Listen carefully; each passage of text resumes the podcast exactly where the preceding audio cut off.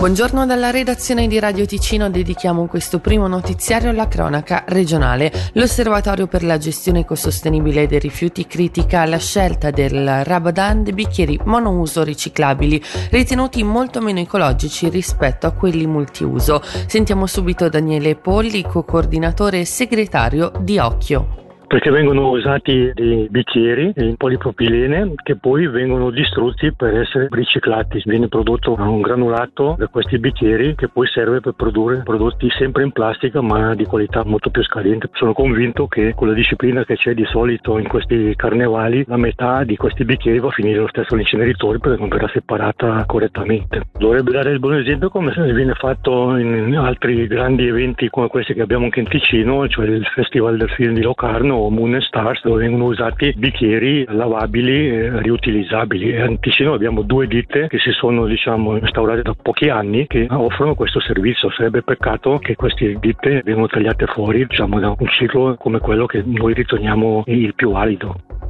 La scelta del bicchiere monouso riciclabile viene però difesa dal presidente del Carnevale bellinzonese Giovanni Capoferri che al CDT ribadisce è una soluzione che spetta all'ordinanza municipale, soluzione che fa sapere al momento solo alcuni esercenti hanno accettato di adottare.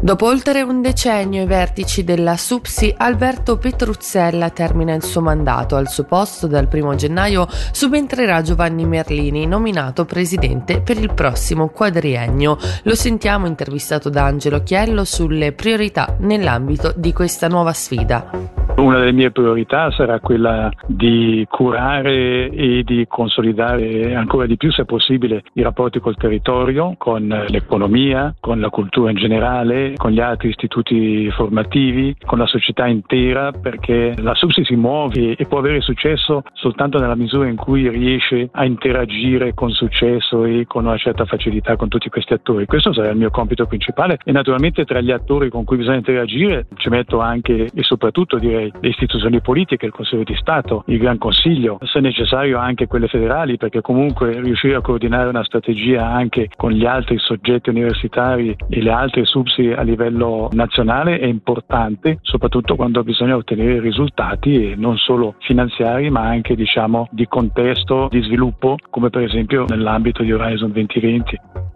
E ora lo sport, il nuovo acquisto del Lugano si è presentato alla stampa. Dopo il suo primo allenamento di ieri mattina, John Kenneville è stato a disposizione dei giornalisti per raccontare le sue prime impressioni. Il canadese due stagioni fa, vestendo la maglia dello Zurigo, aveva inflitto ai bianconeri alcune reti che sono probabilmente rimaste nella memoria del direttore sportivo Domenichelli.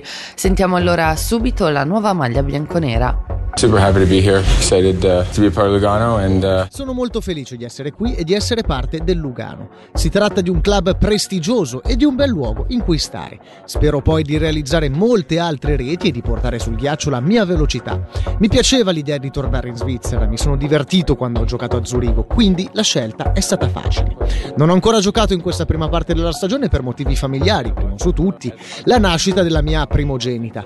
Volevo trascorrere del tempo con lei e con mia moglie serie. Ora però è il momento di ripartire. In Canada, ad ogni modo, ho sempre continuato ad allenarmi e sono stato sul ghiaccio sei volte alla settimana negli scorsi tre o quattro mesi. I've been on the ice, you know, five, six times a week for, for three, four months.